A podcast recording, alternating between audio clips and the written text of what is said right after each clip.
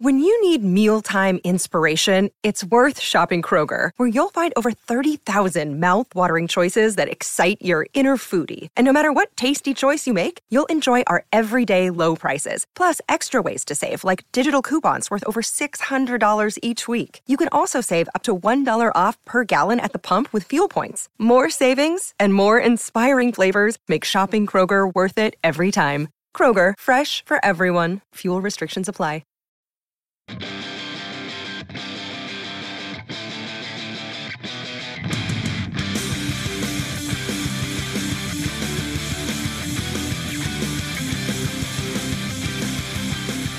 Ladies and gentlemen, boys and girls, welcome back to Basketball Conference, the ACC Football Podcast. My name is Joey Weaver. He's Mike McDaniel. Mike, first question Are you ready for coach hiring and firing season? I am. It's here, Joey, and we got the first one already on lock.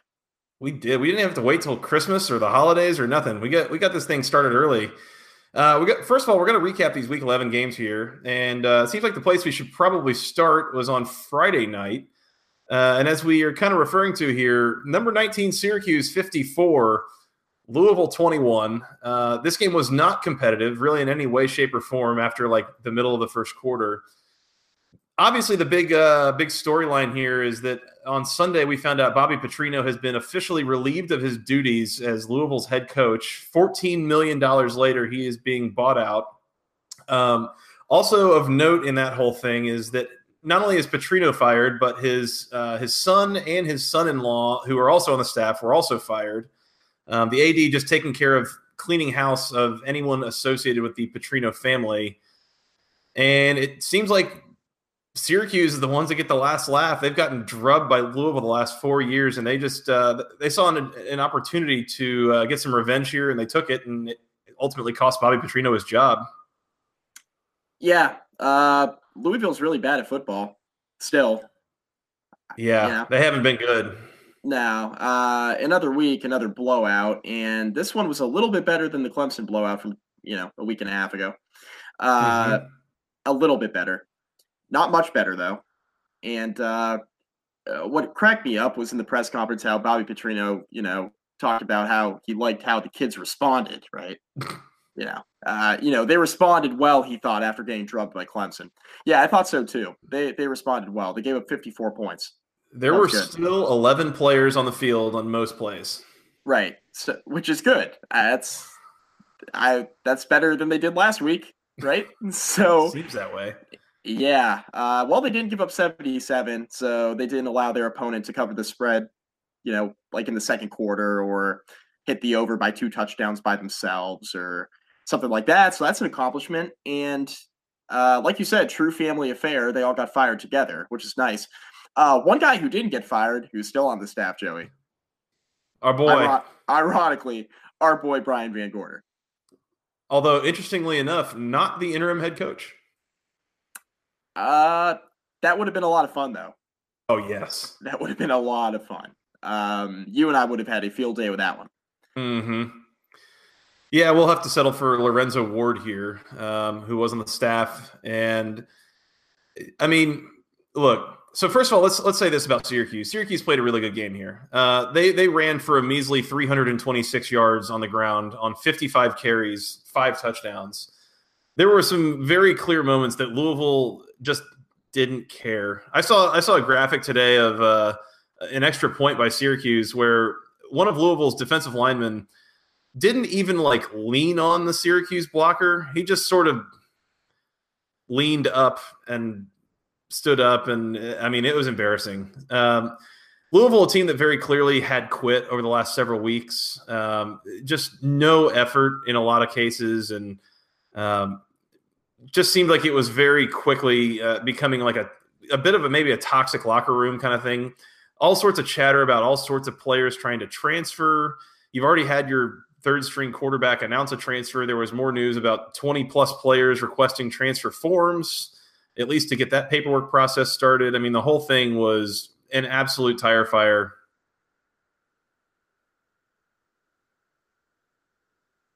Million dollars it takes to buy out Bobby Petrino and his staff. And the question now becomes who they go and get. a lot of obvious speculation, and what we've talked about on this program is Jeff Brohm, and there's been some questions on here as we record Monday evening that uh, he's been asked directly in press conferences, and he's not getting giving anyone a straight answer. And why would he? He's still got multiple games on the on the slate as Purdue's head coach, and they're you know looking to be bowl eligible and this kind of thing. But I mean, yeah, it is what it is. Louisville uh, this season goes down as an infamous one, and they're going to be moving on from Petrino, and it kind of stands to be seen if they can afford Jeff Brohm and his staff and what they're going to try to bring in, or if Jeff Brohm wants to be a part of this program, um, if this is the right time and avenue for him. Um, and if it is, this will probably end up working out for him. But if not, uh, I don't I don't really know where Louisville goes from here. To be quite honest, I, I don't know a lot of guys that are looking to jump into this situation at this point. It's Jeff Brohm or bust for Louisville, and I think Jeff Brohm is the right guy for the job. I do. Um, first of all, he's done a nice job at Purdue. Second of all, he's obviously played at Louisville. Uh, we talked to Ethan Moore about this in the preseason, kind of tongue in cheek, like, okay, well, say this season goes to shit. And we kind of joked about at the time, but hey, what do you know? This season is actually worse than I think any of us predicted. Now, granted, Ethan Moore thought they'd get to bowl eligibility. You and I were talked into saying, okay, well, maybe they'll win five or six games. Joe, you were the closest one, though. You said, I don't see how they make a bowl game. And you said that throughout the offseason.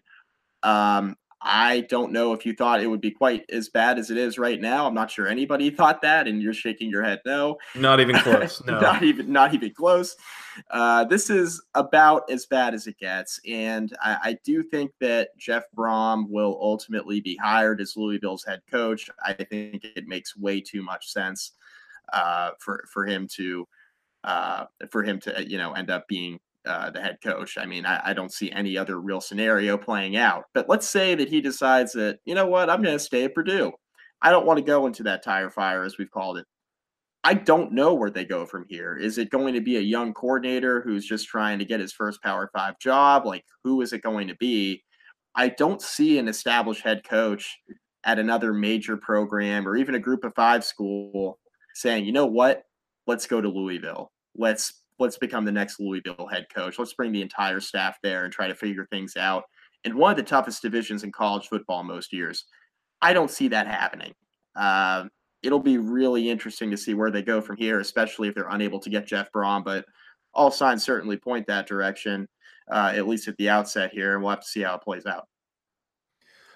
Yeah, I, and and one of the things I was thinking about though today, Mike, is and and for those who who listen to uh, podcast ain't played nobody, you're familiar with the concept of Saban or.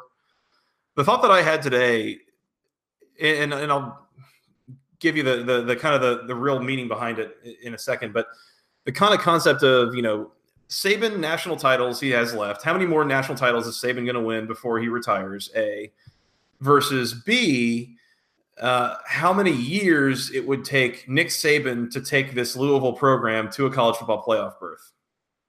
And the reason I say that, not because there's any chance in hell that Louisville is going to go to the, you know, go hire Nick Saban and go to the playoffs or anything like that, but more, I guess, to entertain the idea of how far is Louisville away from being once again a pretty competitive and dangerous program.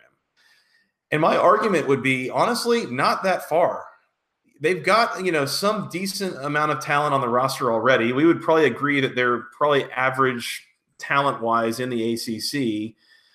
And not to mention that Louisville and, and, all that they've built up over the last 10 to 15 to 20 years as an athletic department, they've got a lot of resources and infrastructure and all that in place to where I don't think it's going to be that hard to sell that to an incoming coach and say, here's a lot of stuff you can build around and you can pretty quickly put together a really competitive program that that's kind of the, the idea in my mind is that I don't think they're, they're they're that far. I just think that maybe uh, Bobby Petrino and his staff got a little bit um, caught, you know, napping at the napping at the wheel.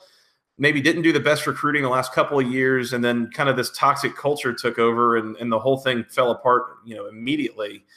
I think you get the right coaching staff in there, give it two or three years, and who knows? Maybe you're talking about at least competing for the division title. I, I don't think this is a, a massive rebuild, burn it all down, you know, restart effort. I think there's there's quite a bit already in place you can already build off of. I obviously two years ago they were like two plays away, a yard and a half away from beating Clemson. Clemson won the national championship, right? Um, last year, I'd argue that their team was not very good, and a lot of the ills with the roster were covered up by Lamar Jackson. This year, they do have talent. They have a lot of young guys on the roster who are trying to find their footing. It's the same sort of situation as last year. A lot of the young guys are still young and they're still trying to figure things out. But now you don't have Lamar Jackson, who probably didn't get as much credit as he deserved, albeit he won the Heisman Trophy a couple years back, but he could have easily won the thing again last year um, when push comes to shove. Of course, Baker Mayfield was more than deserving. Uh, point being that you remove in you know a historic player, a, a generational type talent at quarterback, and a guy who's hiding a lot of the problems with your program and you now enter in a guy in Jawon Pass who, while talented, four star talent out of high school, the, the kid has talent, was not nearly as ready as a lot of people thought that he was. So, what do you end up with? You end up with Louisville quarterbacks being shuffled in and out throughout the year. Uh, you have a defense that hasn't performed nearly enough to nearly uh, up as up to par as a lot of people expected them to, and you have a coaching staff also that you know certainly has not gotten the guys as ready as they probably should have. So all of those combined lead to a down year. And not only has it been a down year for Louisville, it's been a worse year than a lot of people expected it to be.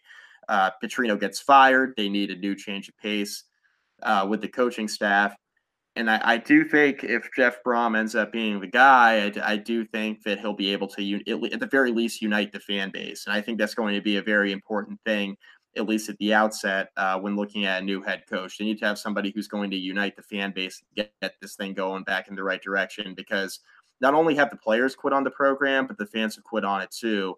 And when the fans quit on it, the boosters quit on it you have money going out the door and it's no longer beneficial to anybody and you have a situation that might be even worse on the surface than it appears yeah definitely a, a not a great situation here for louisville um, if they can get jeff brohm i mean like we've said maybe maybe it is a quick turnaround if not who knows how far down your list you got to go before you can entice someone um, we'll have to see one more thing i wanted to bring up with this game mike about seven minutes left in the fourth quarter do you know what happened in this game what happened joey this game got pushed from ESPN two to ESPN News. Mm-hmm. They, what? They were starting up. They were starting up the Fresno State Boise State game, and that was a bigger deal at that point than watching Syracuse kick the crap out of Louisville. So uh, go ACC to that. But uh, to wrap this up, Syracuse fifty four, Louisville twenty one. Bobby Petrino fired. We'll see where the Cardinals go from here. Uh, hopefully, they get it right because if not, this thing could spiral out of control for several years. If if not, it's gonna be bad, Joey. Hopefully not. Let's move on, Mike. Number two, Clemson 27. Number 22, Boston College 7. We got our second push of the year for what that's worth. We, we both had Clemson minus 20. That's exactly what they won by. So we get our money back on that. Uh, so that's fun. Other than that, Mike, Boston College had a lead for a minute in this game, believe it or not. Um, shout, shout out punt return. Yeah, that was good. Boston College scores seven points, and it happens on a punt return by a dude wearing a hoodie under his pads. Um, yeah, this game was kind of built up by college game day and such to be a really competitive, dangerous game for Clemson. You know, it was cold and windy, and you know that's why Desmond uh, Desmond Howard thought that this was going to be a, a, win for Boston College. People picking the Eagles to win and all this stuff, and they come out and they just get absolutely friggin' flattened by Clemson here. Um, Anthony Brown goes out early in the game with an injury, and it was all downhill from there. The Eagles had no answer for Clemson's defense, and the Tigers wrap up the Atlantic Division and appear poised to probably just go back to the college football playoff for the fourth straight year here, Mike. Yeah, I was listening to Solid Verbals recap. Um, they called it kind of a clunker for Clemson. I really couldn't disagree with that more.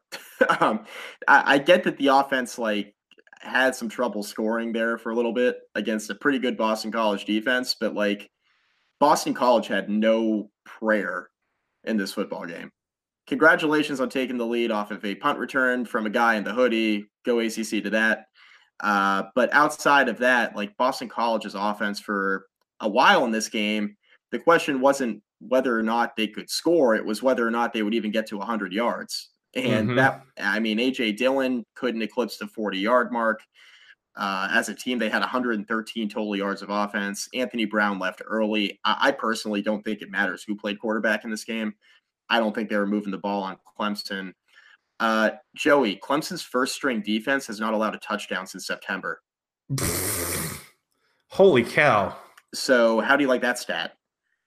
It's impressive. I yeah. Some of me wonders how much that's Clemson being really good versus other teams being not that good. But I mean, e- either way, that's that's impressive. Yeah, so uh, it's it's probably a combination of both, somewhere in the middle. Um, the ACC is not very good this year, so that's a, that's a major part of it. Um, one team that was, of, course, able to score on Clemson was Texas A&M. Um, I, I, wonder if it was back to that game that we have to that we have to find a, a touchdown scored on this first string defense. But anyway, uh, Clemson's front seven, as advertised, really good. Boston College couldn't move the ball in this game at all. Um, Clemson's offense had trouble scoring at times, but then they kind of figured it out and grinded it out, and they won by three touchdowns on the road in a relatively tough environment in Chestnut Hill. I mean, here's the thing: is Clemson had 424 yards of offense and came in just short of six yards per play. So if that's a clunker and struggling to move the ball, man, I can't wait to see what you're doing on just like average output. You know, I, I mean, yeah, this is a game that it, it, never felt like it was really in jeopardy.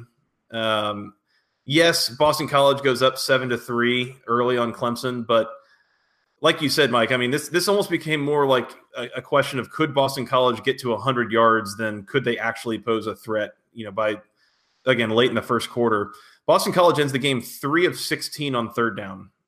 Whoops. Like, yeah, like you, you, I mean, that's not going to win you any game ever. Um, and, and like we said, I mean, they, they were doing it without Anthony Brown, and that never helps to have to replace your, your starting quarterback. But – I'm not sure that even with him anything was really going to work. I mean, Brown and his his three passing attempts, they he completed two of them for six yards.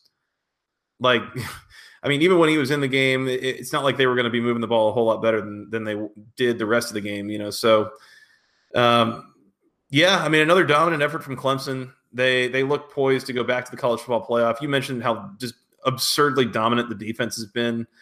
Um, I believe Georgia Tech and Syracuse both scored on this uh, first string defense. But yeah, Syracuse was September 30th. So it's been literally like a month and a half since they've given up a touchdown on the first string defense, which is bizarre. Um, Clemson just on another level from the entire rest of the conference right now. I think it's fair to say. Uh, it's it's them and everybody else, and I'd argue it's them and like fifty layers of crap and then everybody else. I mean, it's it's really not even close. And Boston College might be the second best team in the ACC. We've been playing this game the last couple weeks on the podcast. We're trying to figure out who's the second best team in the conference. Maybe it's Syracuse. You know, maybe it's BC. I I don't know. Uh, regardless, um, if Clemson played Syracuse now, granted Syracuse has played well the last few weeks if they played Syracuse now, I, I, don't think it's as close as it was on September 30th in Death Valley. I think Clemson's offense is too good, and I think Clemson's defense is also too good. Um, it's it's Clemson, everybody else, and I think it's pretty clearly the case at this point. Clemson's defense, by the way, has given up 43 points in their last five games combined. They're averaging not quite nine points per game allowed. That is that is salty, Mike. That's salty. Seem, seems good. And the highest point total of any opponent they played that time, that would be my Louisville Cardinals. They scored 16 points on them, mostly in garbage time. But uh, yeah, that's that's kind of where we're at with Clemson right now. So I think we've said all we need to say about that. Uh, hopefully, Anthony Brown is is okay. I haven't heard anything yet. Mike, have you heard anything on his status? Have not. Uh, but again, we're recording this Monday night, a little bit early in the week, and Steve Addazio is known for not telling us anything really about injuries. So seeing a report here with a quick Google that he is uh, looking like he's day to day with an abdominal injury. I'm not sure what kind of abdominal injuries make you day to day. Usually they're a lot more severe than that, I would imagine. But uh, what do I know? I'm not a doctor. Yeah. Clemson 27, Boston College 7. Let's move on, Mike. Wake Forest 27, number 21, NC State 23. How in the blue hell did NC State find a way to lose this game? This feels like a game that the Wolfpack just took way too casually, and they just felt like they were never really being threatened. And next thing you know, they're giving up the game-winning touchdown to the Deacs late. I mean, this is a game that, by all means, they had in hand and they should have won, and they they kind of snatched defeat from the jaws of victory.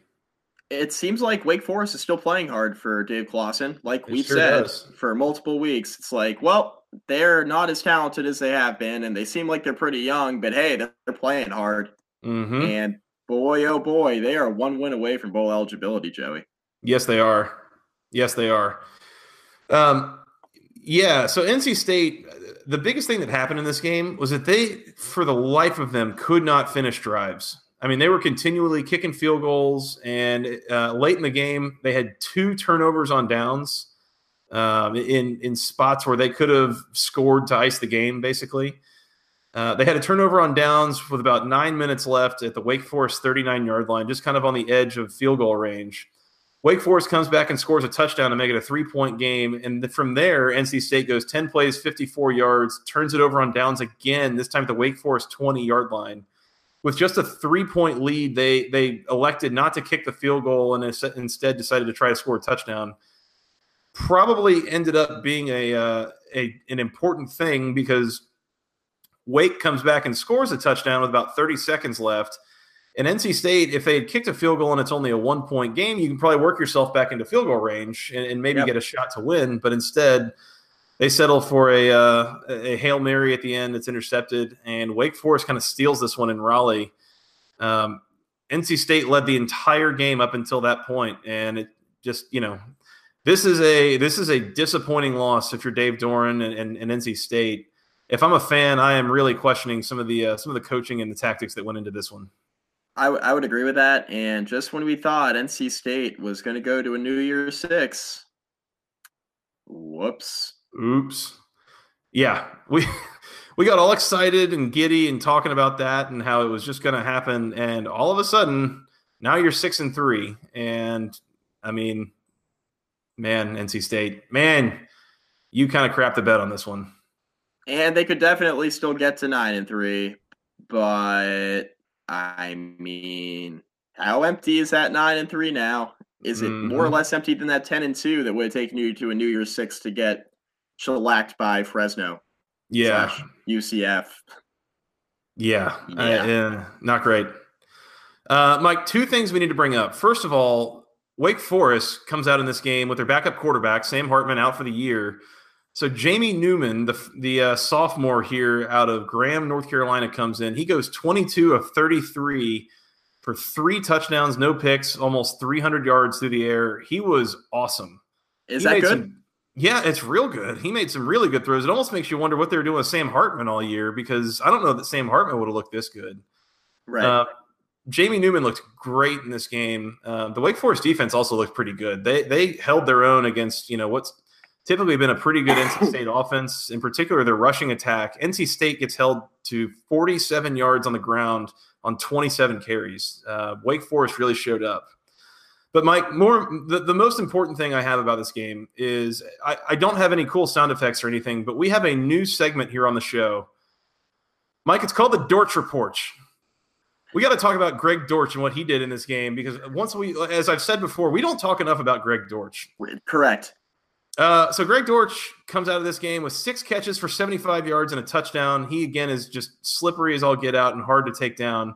Uh, five kick returns for 39 yards as well. Four punt returns for a total of minus one yard. But don't let that fool you. Greg Dortch, really, really good. We look forward to bringing you another edition of the Dortch Report after next week's Wake Forest game. He, in related news, he was somehow omitted from the semifinal list for the Biletnikoff Award going to the nation's best wide receiver. And I'm trying to figure out how that happened. That's a crime.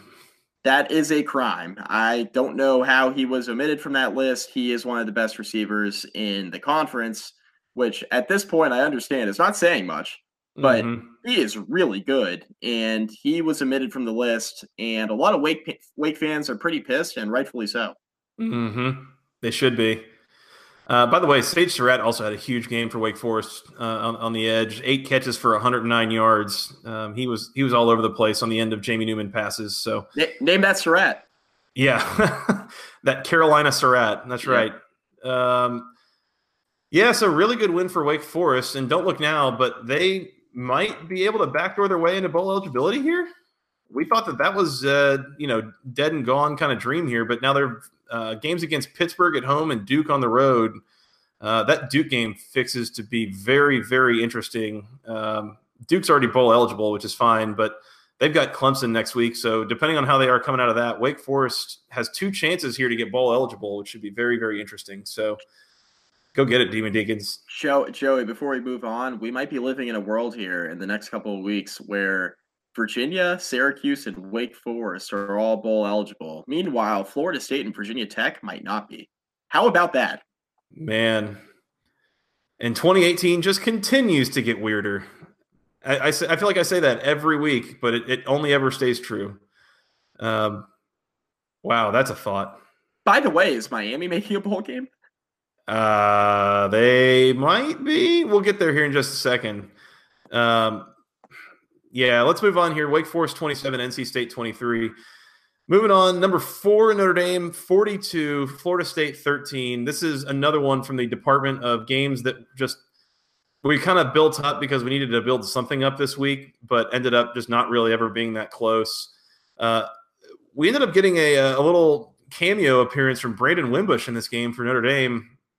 Ian Book was announced out after the podcast was released for the you know the preview, and that really had me questioning my Notre Dame minus 17 pick. But Brandon Wimbush comes in, not particularly great passing the ball, but that didn't stop Notre Dame from moving it. They hit they had 365 yards on the ground on 50 tries against what I thought was going to be a pretty formidable Florida State defense, but uh, it was not on this night. Florida State did not want any part of the cold up there in South Bend, and uh, Notre Dame rolls. Florida State's defense it, uh, looks pretty good against ACC teams. Uh, update: the ACC is really bad, and uh, Notre Dame is really not bad. And uh, Dexter Williams, Notre Dame's running back, 202 yards on the ground uh, on Senior Day, set a career high. So, thanks for playing, Florida State. Uh, don't have a whole lot to say about this other than it was an absolute blowout from start to finish. Deondre Francois throws an interception on the first possession of the game. Notre Dame scores two plays later. Brandon Wimbush throws a touchdown pass. Uh, he had three touchdown passes in the game, and Dexter Williams ran all over the Florida State defense. And it was one of the few bets on the weekend that I lost, Joey. I bet two games on Friday night, one of which was Syracuse to beat Louisville by whatever the spread was, a lot. I think it was 17.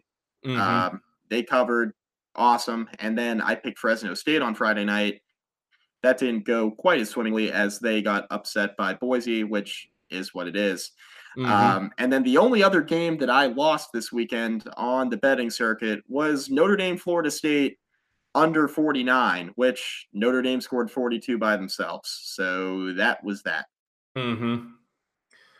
Yeah. Uh, Notre Dame led this game, by the way, 32 to 6 at halftime. Um, and if you're wondering why that number sounds weird, that's because Notre Dame blocked a Florida State point after attempt and ran it back for a uh, two point conversion. So it was that kind of game for Florida State. Let's put it that way.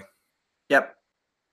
Not good. Florida State is a mess. They've got two games left here, Mike, both at home. That's the good news. Bad news, they're against Boston College and Florida. Um, you need to win one of those to even have any shred of hope that you might backdoor your way into a bowl at five and seven. I don't know which of those games you feel better about. Maybe it's Boston College coming off of a disappointing Clemson win with a banged up Anthony Brown, and you got a, a bit of a get back game from last year. But I mean, either that or against Florida, who has had their moments of, of good and bad this year, but still a very capable team relative to what we've seen from Florida State. I don't I think we are about to start having legitimate conversations about Florida State's 35 year bowl streak being broken. Yep. And uh, you mentioned them potentially backing into a bowl at five and seven. We know they're not getting in on APR. Had to slide that one in there. shade. Had to slide that one in there. Yeah, that's it's not looking good for the Noles. Not looking good.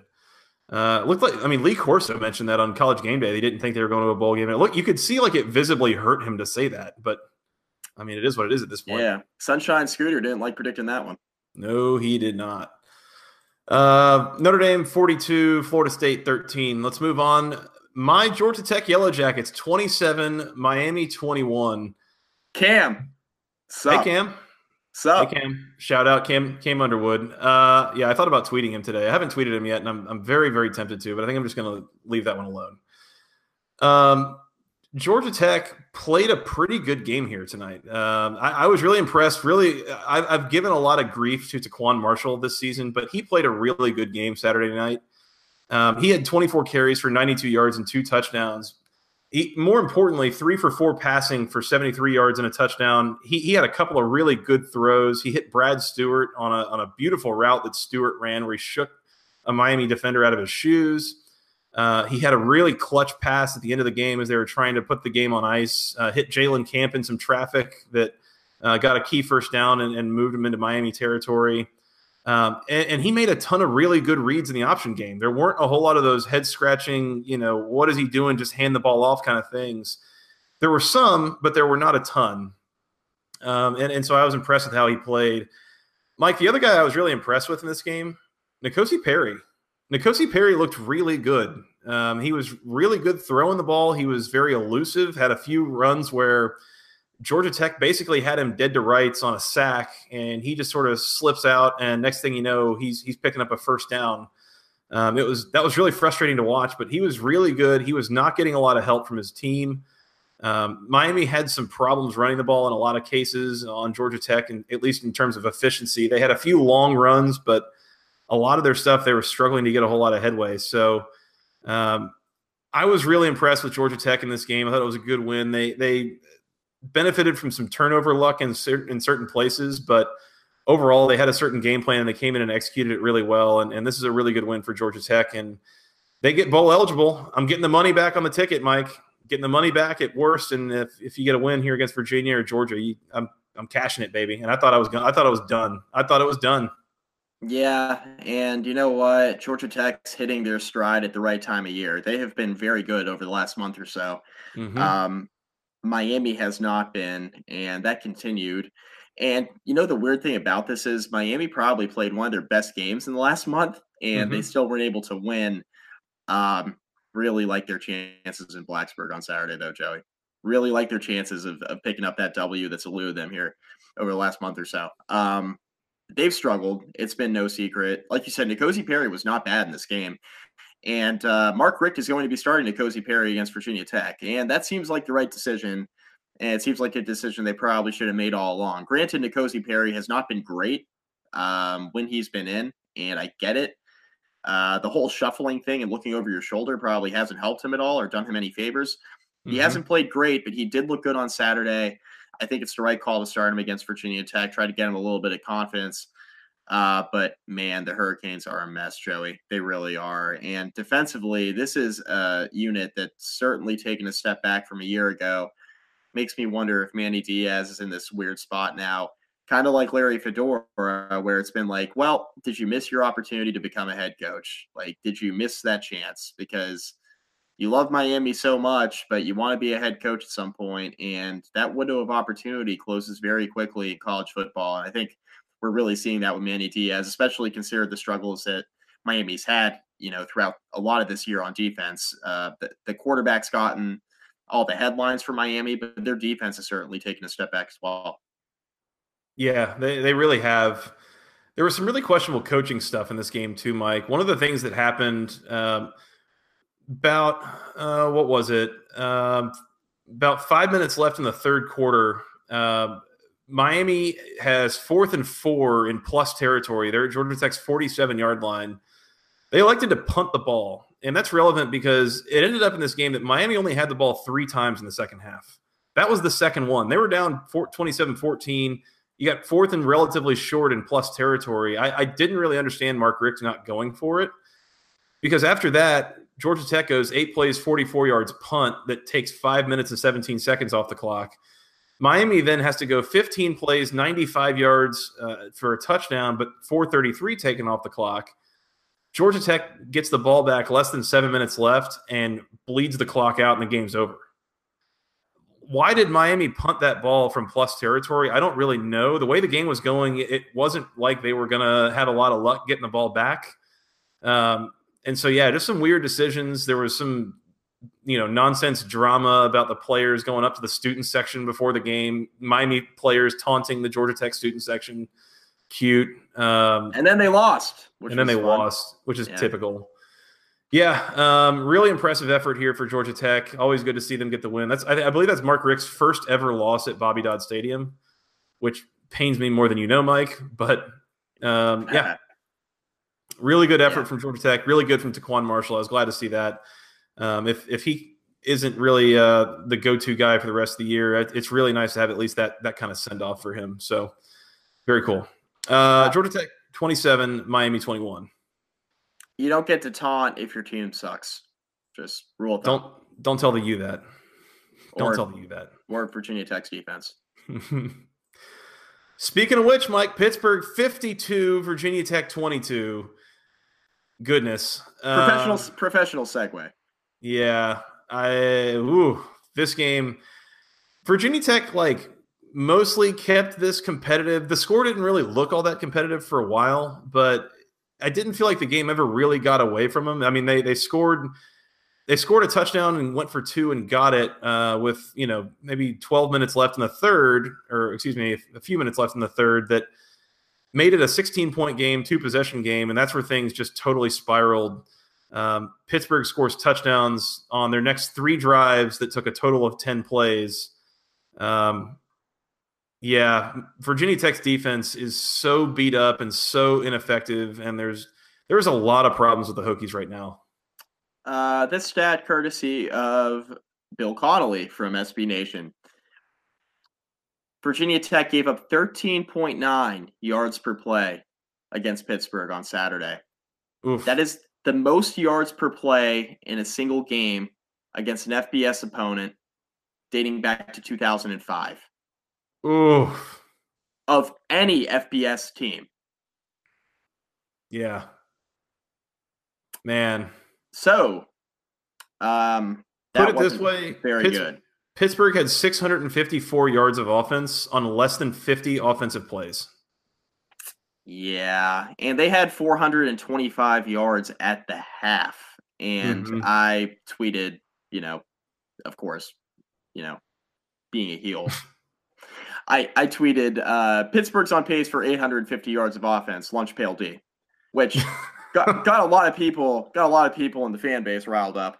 Mm-hmm. Um, but you know, don't give up 425 yards and a half, and I won't tweet things like that. Um, I'm a fan too, you know, like it pisses me off, but I'm to the point now where, look, yeah, they're young, but they've had injuries all up and down the two deep. Great. The defense is bad. And this is Bud Foster's worst defense, arguably, in like 25 plus years. He's been the defensive coordinator, damn near 30 years, actually. I don't know um, if that's um, arguable at this point. I think that's just a fact. Yeah, it, it, may be arguable from a statistical standpoint. I'm not entirely sure. They had a bad defense in 2003 too, and a lot of people are wondering like, how does this compare. And um, I was younger then; I was 11. So let's let's not pretend like I was this ball of fire at 11 years old.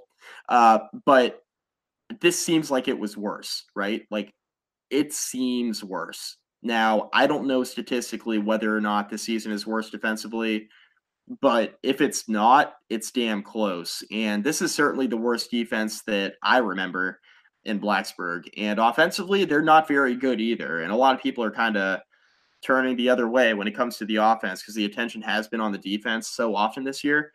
But man, I mean, Ryan Willis has been pretty good at quarterback, but outside of that, like, listen, guys, Tech has not been able to run the football since 2011. Seriously. Like, David Wilson is the last real running back they've had. I mean, Travon McMillian had a nice year 2015 16 like he was okay um eclipsed a thousand yards was the first thousand yard rusher since david wilson uh but you know a lot of tech fans who are listening will remember that Travon McMillian didn't even start out that year as the guy. It, it really took until mid October uh, for him to finally become the guy in the Virginia Tech offense. And now you look at Travon McMillian, of course, wasn't a fit with Fuente's offense, goes to the goes out to the uh, Pac 12 playing for Colorado, doing great things there, and becoming one of the best running backs in that conference.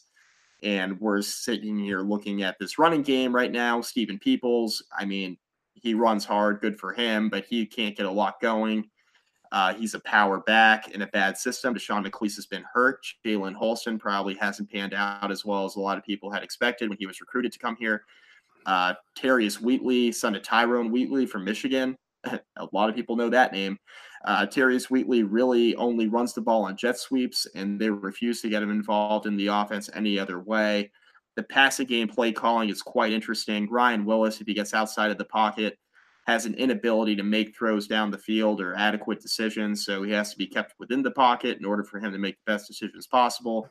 So, in other words, the offense is a mess. The offensive line hasn't been good all year, and the defense is terrible, and the coaching hasn't been any good. So now you have a team that's really looking like they're going to miss their first bowl game in two plus decades because there's nothing I've seen out of this team the last month that makes me think they're going to A, beat Miami this coming Saturday, or B, extend the streak against Virginia that would be going on 15 years if they were to win this game on Black Friday in about a week and a half. So that means Virginia Tech misses a bowl game. What does that mean for the program moving forward? That's what a lot of people have been asking the last couple days. And all I can say is you look at this thing moving forward, and there are a lot of young guys who are going to have another year under their belt and are going to be another year more experienced. And Virginia Tech has a very soft schedule next season. With that being said, there is nothing that I've seen out of this team, out of this roster, and out of the guys who are coming in in the next recruiting class that makes me think that all of a sudden they're going to make a jump from four, five, six wins to like 10, despite the schedule. I just don't see it. This isn't a team that's going to like push Clemson next year or anything of that sort. Like a lot of people are, a lot of people had been saying before the year. It's like, okay, Virginia Tech might have a down year, but you know, watch out for them in 2019, 2020. They could be real good. I don't know about that. I think they'll be better, Joey, but I don't think they're a team that's even close to competing with uh, the cream of the crop in the ACC, who, you know, is really like Clemson and then who else at this point? We'll figure it out. I mean, Florida State, I guess, is due to bounce back, but uh, look, Virginia Tech, uh, they're in a bad place right now. It's a bad year it happens. What really interests me is what this program looks like moving forward, and that and that's going to be something we're we're going to have to continue to monitor here.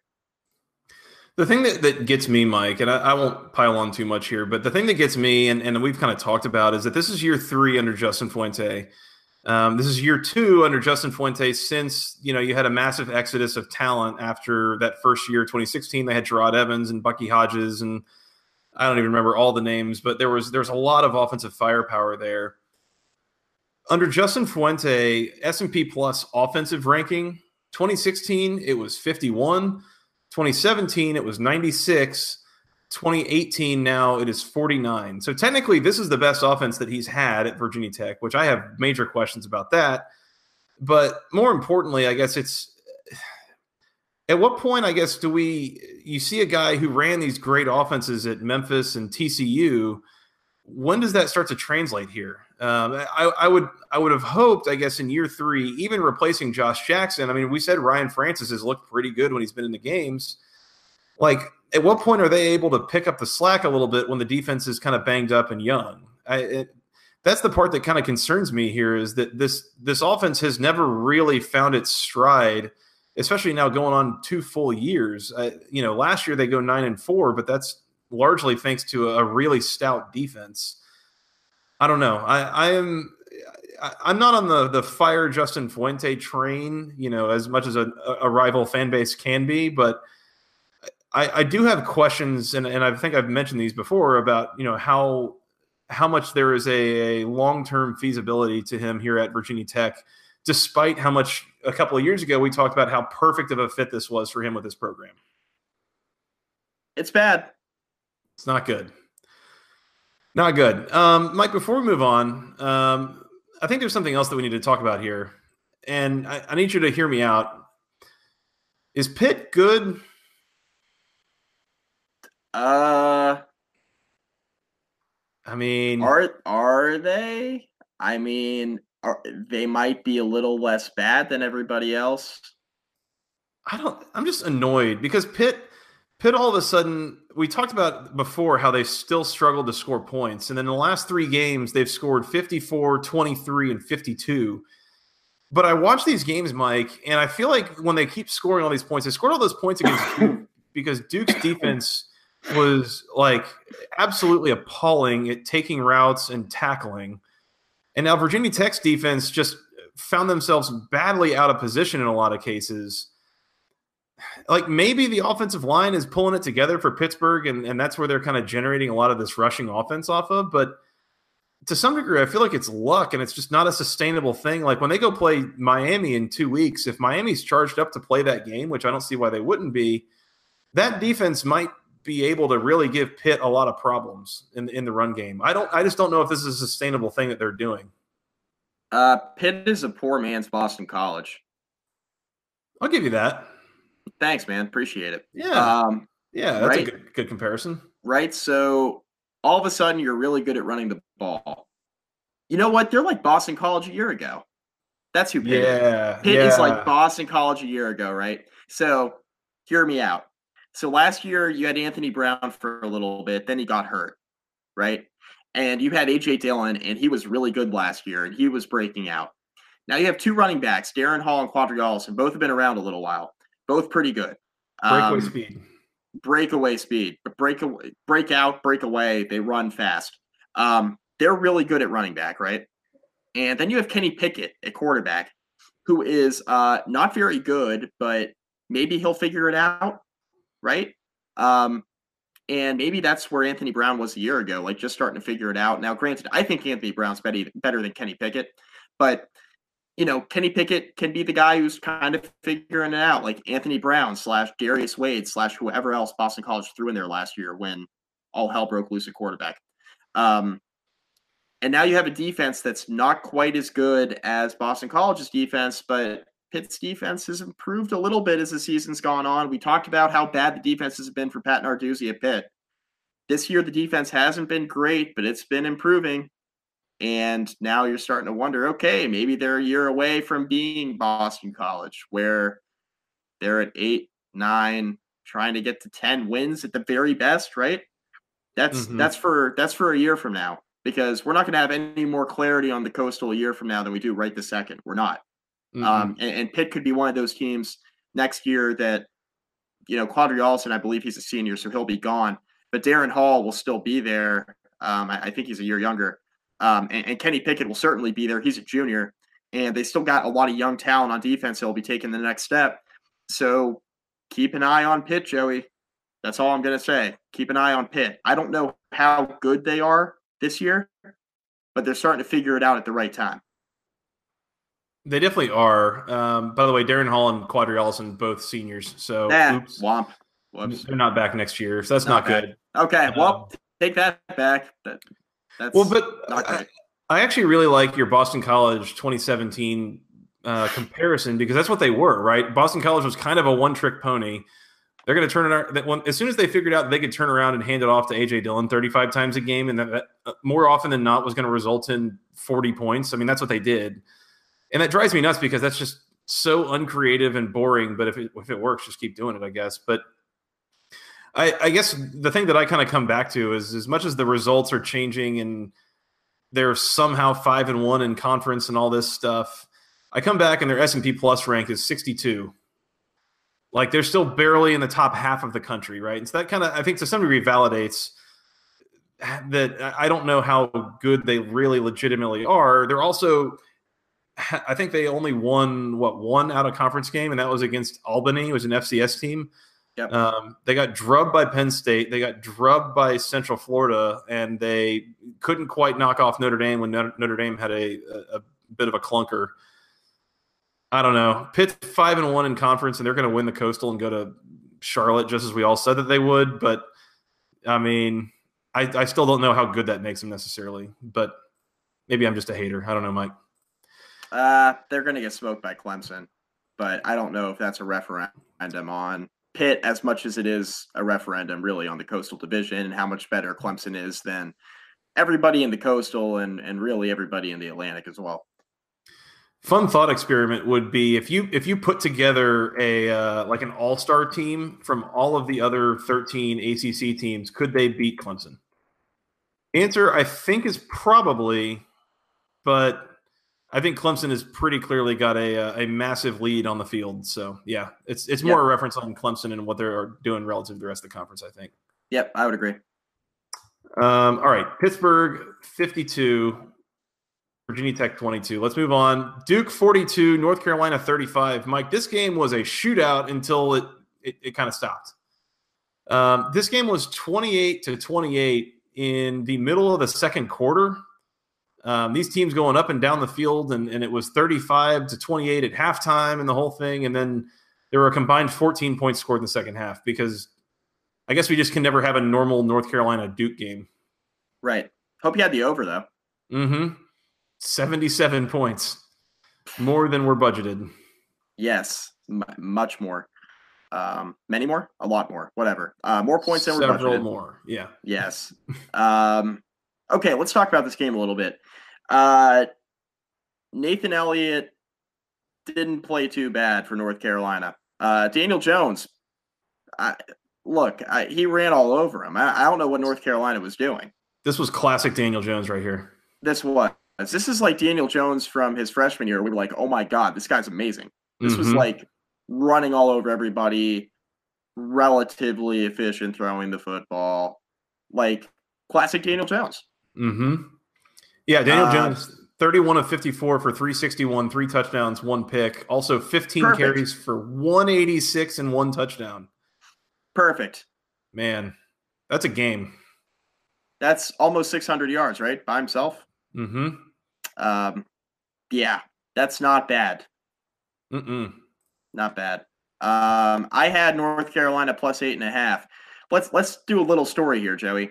Mm-hmm. Uh, Duke had the ball with a little over a minute to play, and they had it about fourth and seven at like the 35 yard line, up by seven, up by the winning margin. Up, it was 42 35, right?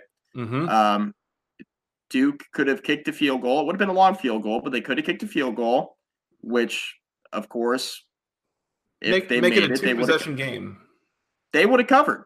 Um, they decided to instead go for it pick up the first down and run out the clock. Something that I was all for, right? On on fourth and seven, eight, nine, whatever it was.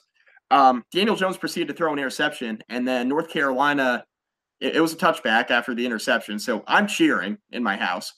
And then North Carolina then proceeds to try to win the game. They threw a Hail Mary at the very end. Duke knocked it down as time expired. And North Carolina covered. So shout out to Tar Heels. But that was almost like the worst of beats. Yeah, no kidding. That's hey, you, benefited though, so that's good. I did. I did. It was good. Man, this first first half drive chart is a is a whole thing.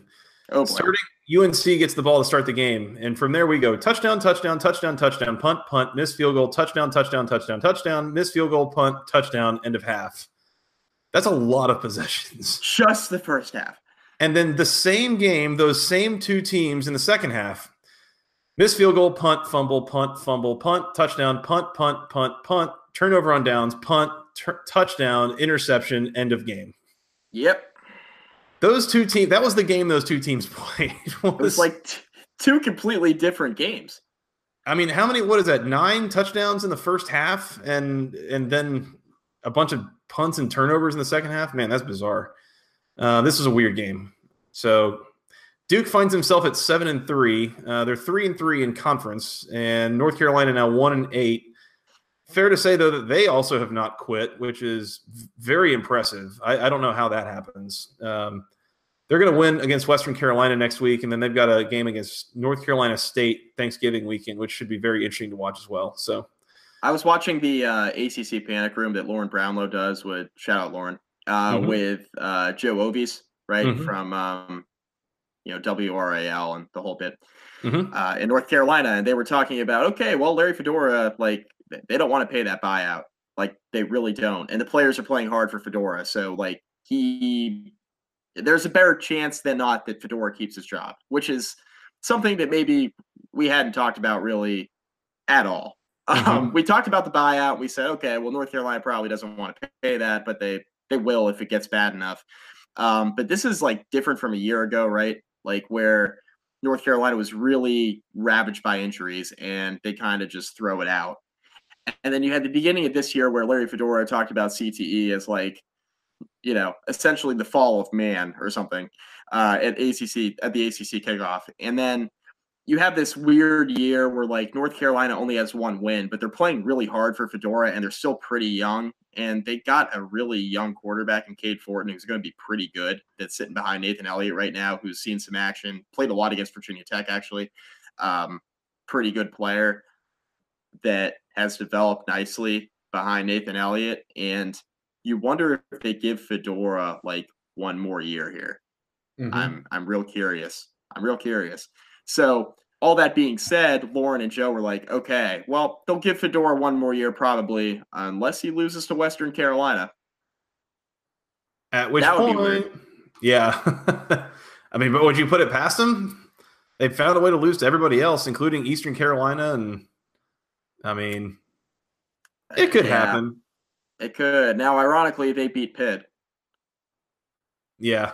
Which I mean, that looks like a good win now because Pitt's going to win the Coastal. It looks like um, until they don't, and um, that seems like a really good win. Too bad their only win. Yeah, that's a shame. It's a shame, Mike. All right, uh, Duke forty-two, North Carolina thirty-five. Last one, the hashtag twenty-five Virginia Cavaliers forty-five, Liberty twenty-four this game was not the uh, runaway blowout that we wanted it to be for a su- supposedly legitimately good Virginia team. Um, Liberty scores on their opening drive, takes a 7 0 lead. Virginia comes back and does some scoring of their own, but then so does Liberty. Virginia kicks a field goal going into halftime to go up 24 17. So they had a halftime lead of seven points in a game where they're favored by 23 and a half. Uh, they run back the opening kickoff for the second half for a touchdown to go up 31 17 and then immediately give up another touchdown. And Liberty, midway through the third quarter, is only down 31 24. Like, that's not. That's not the kind of dominance or, or uh, feel good win you had for, for Virginia here. They did not just comfortably, without a question, you know, leave no doubt taking care of business in this game. They win by three touchdowns. I'm mostly mad that they didn't cover, but I mean, at the end of the day, I, I, guess maybe Virginia just trying not to show a whole lot here or something. But um, in in a bit of a comfortable win, you probably would have liked to see a little bit more from the Cavs. Yeah, I agree. Liberty's pretty bad. Mm-hmm. They're four and uh, five now. Yeah. Um, despite the record, they're pretty bad. Uh, mm-hmm you know, congratulations on being an FBS school. Congratulations on the four wins, but they are pretty bad. And they found a way to hang around, but it just felt like this entire game, UVA just continued to shoot themselves in the foot, and Liberty mm-hmm. just found a way to just kind of hang around. Mm-hmm. And it was weird because even when it was a seven point game on multiple occasions, like I just kept checking on this game, and I'm like, because I'm not stupid enough to watch this game in its entirety. Come on now. Um, but you know, you watch this game and you keep checking on it, and it's like, well, Liberty's down by seven, but do they really have the horses? Um, no, they don't. Plot twist. Uh, yeah. yeah, Virginia is uh, not good enough to be dominant against really bad teams, but they're good enough to beat them handily enough where you don't really question it if you're just looking at the box score. And I think that's kind of where we're at with Virginia right now, which is, hey, to their credit, like better than you could say about most of the coastal. Yeah. I I don't, I don't know that we can make a whole lot of excuses for anybody in the coastal at this point. Um, right. Not a whole lot of particularly good teams, but I mean, at the very least, yeah, Virginia's winning, and that's that's more than a lot of these teams can say. So, um, good on them. They're seven and three now. They are uh, they're seven and three. They're four and two in conference, and games left on the road at Georgia Tech and Virginia Tech. So this was senior day for Virginia. Um, in most years, that would be a really daunting stretch. This year, perhaps a little bit less so. Uh, file their seven and three record and four and two record in the conference through eleven weeks as didn't see that coming. Yeah, yeah, absolutely. Sign me up for that. Yep. Um, it is funny though. Again, we keep playing this game every week, Mike, and best win on the schedule I think is pretty obvious. Second best win is much less so. It even maybe it is obvious. Virginia's wins this year Richmond, Ohio, Louisville, Miami, at Duke, North Carolina, Liberty. So put it that put it this way, they've only won once on the road this year. Um, best win pretty clearly against Miami for what that's worth. Second best win probably against Duke on the road. Is their and, best win against Miami though? Like, is it? It might be at Duke. Maybe. Ta- now, talent wise, their best win is against Miami. Oh, 100%. 100%. And that's not even a comparison. But like team wise right now, at Duke. Yeah. And Duke beat Miami. So. Yeah. Somehow. That's true. And I don't know. I, but talent wise, like I agree. I mean, Miami's got all the talent in the world and just can't put it together. Um, that was kind I, of a nasty, like Friday night game too. It, it was, and something that is kind of related because we're talking about like good wins that we didn't bring up when talking about Syracuse earlier is like Syracuse's best win. We had talked about it last week, probably against NC State. And then NC State went ahead and lost to then four and five Wake Forest. And that is still probably Syracuse's best win. And they find themselves in the top 15 in the college football playoff. So um, Notre Dame enters the game. We'll get into this in the preview. Notre Dame opens up as a nine point favorite in that game this Saturday. I wonder how competitive Syracuse actually can be. Like, really good offense and all that, but makes you wonder. I don't know. But there are a lot of teams who like they're empty calorie victories this year. It feels like it's like okay, a lot of a lot of teams have like six or seven wins in the ACC, but like how good are those records actually? That's a point that we're making about the ACC, but I feel like you could also make about most of the country. Yeah, like, like we brought up the concept a, a couple weeks ago, I believe, of like how far down the top twenty-five do you have to go to get to a team that you're like, I'm not really sure how good they actually are. Go to like a number eleven Kentucky or something like that. And yep. you said you can start picking holes in the resumes of any team in the you know in the top of the playoff ranking because who's their best win? Oh, I don't know. Reason is there's only like six good teams. like yep. no even top 25 teams are not that good, you know, comparatively to those top 6 or 8 teams, you know. And so at that point, nobody's got good wins and everybody's got a questionable resume and we all start having identity crises and it's it's just a really great time to be alive. Well, and, and then you follow, you know, if you follow um you know, Bill Connelly and we talk about podcasting, play nobody. Like they would argue that three of the top 15 teams in the country are from the group of 5 mm-hmm. Like Fresno State and, and no or because I don't know what the updated rankings are. Um, Fresno State, UCF, and Utah State are all pretty good this year. And they would argue that those are three of the top 15 teams in the country, according to S&P Plus. So mm-hmm. that's kind of where we're at this year. Like you said, like there are only really like six or seven really good teams, and then it's everybody else. Fresno State's number nine in S and P Plus right now. After That's, losing, by the way, after losing to Boise. Yeah, and that, I mean that speaks to how dominant they've been over most everybody else they've played. Um, UCF finds themselves at number seven in S and P Plus.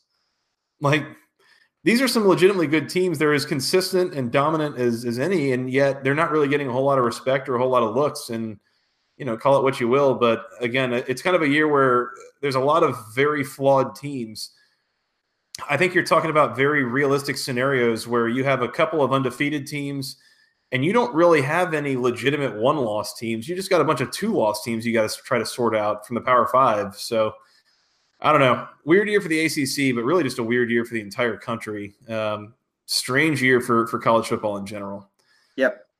Mike, we got a couple of awards we got to hand out, and then I got an email we want to get to here before we uh, get out of here. Uh, the Brian VanGorder Memorial You Tried Award this week goes to our beloved Boston College Eagles. Their offense really made a lot of effort at moving the ball on the Clemson defense, and God love them, they they did surpass the hundred yard mark of total yardage, um, including garbage time and all of it. So good on you, Boston College. Um, you tried, and uh, you as well as other teams before you have failed, and that's okay. Failure is okay. They tried. The like, they tried like hell. They really did. AJ. Dillon mm-hmm. tried like hell. Couldn't quite get mm-hmm. to 40 yards, but he really tried. Yeah, uh, 16 carries. He he tried 16 times to get to 40 yards. Uh, could not quite get there. So go ACC to that. Uh, Brian VanGorder Memorial. You tried award goes to Boston College's offense this week. Dumpster fire of the week, Mike staying uh, close to home in Blacksburg. Oh God, Yeah, the dumpster fire of the week goes to Virginia Tech defense. Um, more specifically, the running defense, which gave up nearly 500 yards on the ground. Um, not ideal. Let's put it that way. Not ideal. And yeah. uh, hasn't really been good the last few weeks, actually. Wasn't great against Boston College either. Um, was a little bit better, but still not great. Same as Georgia Tech. Uh, not not not good in that game either. Um, yeah, I texted you a, a, screen grab I got of, a, of the long touchdown run. One of them by I can't remember if it was Ollison or Hall, but it was one of these where basically Virginia Tech's entire defense was not even in the box as much as just like on the line of scrimmage. There wasn't even a second level for anybody to go block. Like Darrin Hall got through the first level and then was just gone, and that was it. And there's stuff like that that's like that's being out of place and, and coaching and all that. That's that's where it goes from you know maybe you just got beat to oof you're you're kind of beating yourself on that one. Yeah, it's just ugh, it's rough, and there have been a lot of occasions like that this year where you can line up basically anybody you want in there, and it's just you're not going to make the tackles, and it's painful. Yeah, not great. Uh, go ACC moment of the week, Mike. Uh, this is going to go to Georgia Tech. Um, they had a, a kick. I think it was in the early in the third quarter in this game, a, a punt. They were trying to back Miami up into their own uh, own side of the field. Uh, Pressley Harvin has a beautiful kick that, that's going to go inside the Miami 20 yard line. Jeff Thomas back there to receive it and kind of overruns it and has to double back to try to catch it over his head. He doesn't catch it over his head. And in the scramble to pick up this muffed punt, uh, none other than Georgia Tech's returner, Juanyeh Thomas, comes up and just gives him the most disrespectful, dismissive shove. And it is absolutely hysterical to watch. Just go watch the, uh, the recap of this game, the highlights on YouTube. It is one of the most funny and probably unintentionally just hilarious and disrespectful things I've ever seen. Heisman stiff arm, baby. Heisman Absolutely. stiff arm. Absolutely. Yeah, it was fantastic. So go ACC to Juanyeh Thomas for just – dismissing the hell out of Jeff Thomas in, in route to uh, picking up a muffed punt. That was glorious. Go dismiss that four star recruit. Absolutely. Please do. Last thing, Mike. Uh, we got an email from Mr. Keith Derrick, uh, who's becoming a, a, constant emailer. He is trying to threaten for Andrew Parker's title of number one listener of the Basketball Conference podcast. So, uh, Andrew, you've been you've been served notice here. You, you are officially on watch. Um, Keith writes in hey, Joey and Mike, now that we have teams getting to six or more wins, can we get some bowl predictions from you? Especially Georgia Tech, where will they end up after watching Miami last night? Will they make six? Win- will they make six wins? They being Miami. The podcast is best when you guys are wrong with your predictions. This should help out. That's high praise, Mike. We were yeah, wrong pre- often. A lot. We're wrong a lot. Uh, we call ourselves experts, tongue in cheek, and that's why. Um, where is Georgia Tech going bowling? Let's make a guess. You want to make a guess? We said we wouldn't do uh, this, but let's make a guess. Just do it. Fine. Let me hold on. Let me pull up the bowl tie-ins again. I was looking at this earlier today, and it reminds okay. me your your annual reminder, Mike, that the ACC's bowl tie-ins a steaming pile of garbage. Yeah, I agree. I think Georgia Tech's going to the Military Bowl. Military Bowl. Okay, I've heard that one. Um, gosh, they're going to end up in like the Independence Bowl or something stupid. Um, couldn't they be good enough down the stretch to make it to the Belk Bowl? So that's the thing is that if they beat Virginia on Saturday, Georgia Tech will be five and three in conference, um, and and then they'll lose to Georgia and be seven and five overall. Which I don't really know how we rank these things, but I think being five and three in conference might put them up in that tier tier one bowl range, maybe. Let's see, Clemson going to the playoff. Um, and then after that, I don't know that anybody else is going to New Year's Six. No. Um, no. So we got to send somebody to the Camping World Bowl. So call that Boston College or Syracuse. I, I guess if Syracuse were to upset Notre Dame and then win their season finale against Boston College, I guess they would, in theory, be in play for a New Year's Six with two losses, right? Yeah. Well, maybe. I don't know. Again, that, to be fair, if you beat Notre Dame and Boston College, I feel a lot better about your your uh, two loss record than I do right now. Strength strength of record, pretty good at that point. Yeah, not bad. Um, so we'll put, but I'm not going to say they're going to do that. They're going to lose to, to, Notre Dame, I think. Maybe, and, prob- and, I think they might lose to Boston College too. If we yeah. want to project out a little bit, I I like BC's team a lot. Um, but anyway. Okay, so Syracuse or Boston College in the Camping World Bowl. And then these tier one bowls, you've got the Belk Bowl, the Music City, or the TaxSlayer Bowl, otherwise known as the Gator Bowl, um, the Pinstripe Bowl, and the Sun Bowl. So you need four teams there. So that's the other of Syracuse and Boston College. I don't know if that's Duke, if they qualify there, or who. Ooh. Duke's got the Pinstripe Bowl written all over them. Yeah, they do. They do. Um, yeah, they do. By the way, did you see Notre Dame's helmets that they're going to wear against Syracuse? No. Oh God. Oh my gosh. I, I want to call the cops. Okay. Well, it's not okay. Good. I'll grab a bucket. what the hell? Um. Gosh. Okay. So currently bowl eligible teams: Clemson, Syracuse, Boston College, NC State, Pittsburgh, Virginia, Georgia Tech, Duke, and I'm going to say Miami gets there. Wow. And uh, I guess I'm going to say that Wake gets there. Okay, so we'll end up with 10 bowl eligible teams, which seems oh right. Oh my god. 10 bowl eligible teams for the worst for arguably the worst conference in the Power 5 this year. I'm starting to question what the mathematical minimum is because I feel like we're we're starting to experience that. Um, yes. Yeah, I'm going to say I'm going to say like NC State probably gets to what the Sun Bowl we'll say Duke at, currently at seven and three. They'll get yeah I like the Pinstripe Bowl. So yeah, Georgia Tech probably gets relegated down here to the additional bowls.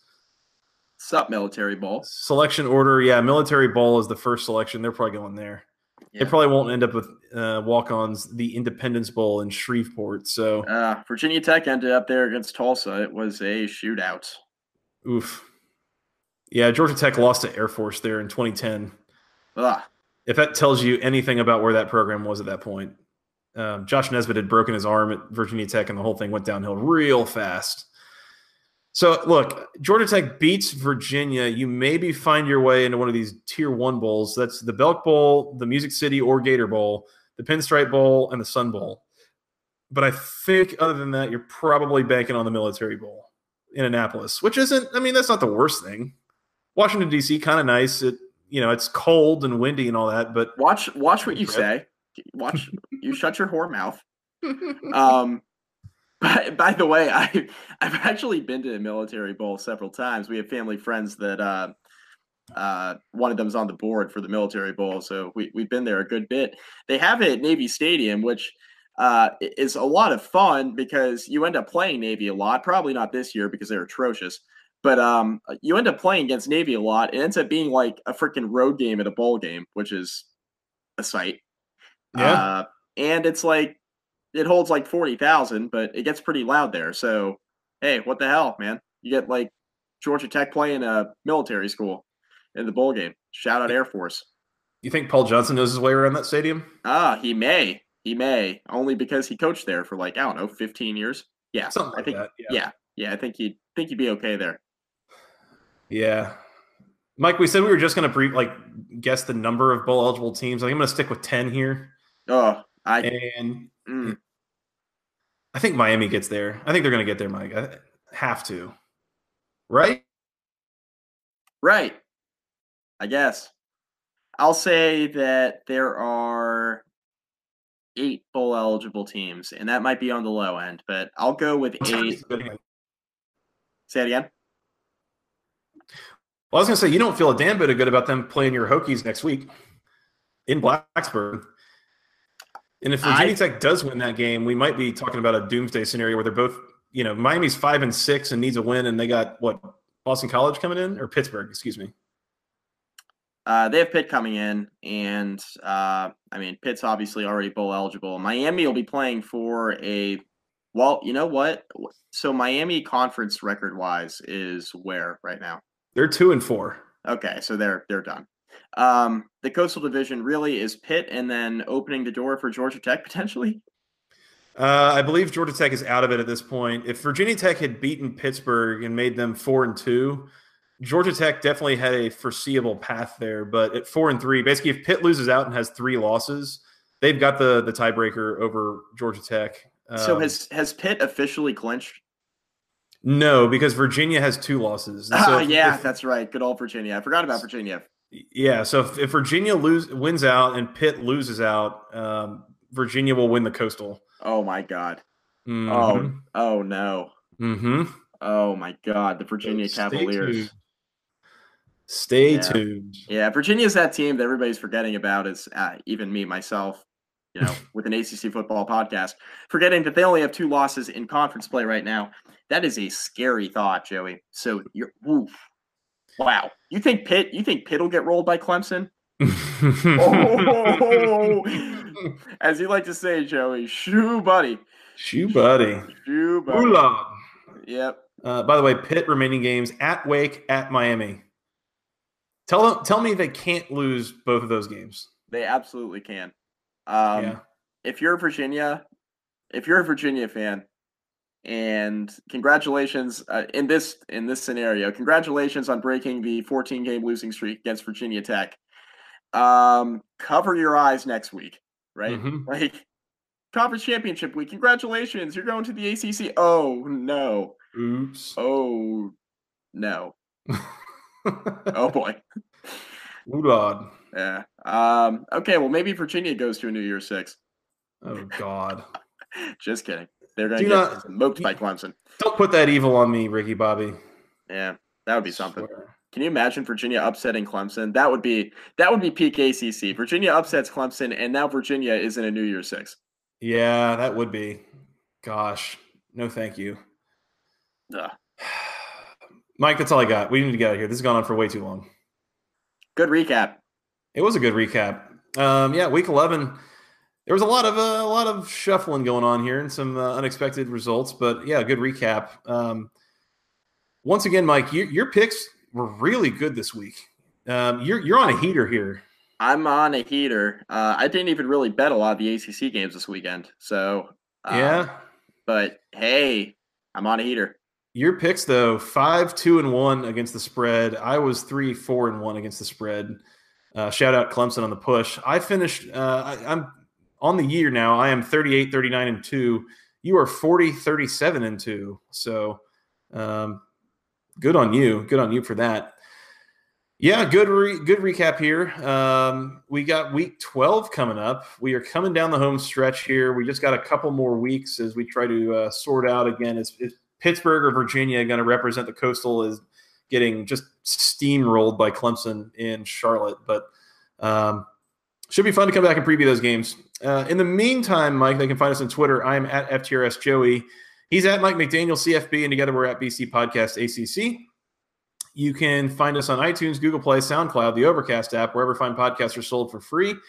Mike, they can send us an email with their questions, comments, concerns to the longest email address known to man, basketball conference podcast at gmail.com. Nailed it. And thank you to Mr. Keith Derrick for hitting us with an email. Uh, that was much appreciated, and that turned into a fun little segment. So if y'all have other stuff that comes up, other random thoughts that you have or anything, just let us know. We would love to uh, hear what you guys want us to talk about on the program. Uh, Mike, tell them where they can find us on the social medias. Uh, Facebook, facebook.com slash basketball conference. Rate, review, find all of our podcasts there. Also, uh, rate and review us on iTunes, Google Play. Make sure you keep doing that. Yeah, and the uh, DMs are open on Facebook too, by the way. So if uh, you got questions, hit us up there. That's that's just fine. That works. Uh, Mike, anything else before we get out here? You want to come back and uh, preview Week Twelve? Yep, got to. We do. We are. Uh, we're committed at this point. So Yeah, we didn't we didn't come this far only to come this far. that is true. that's one hundred percent accurate. Yep. Um, yeah, so we're gonna come back re- and uh, preview those games, and uh, we will talk to you then. But until next time, for Mr. Mike McDaniel, I'm Joey Weaver. Thank you guys so much for listening. We'll talk to you again soon, and until next time, go ACC.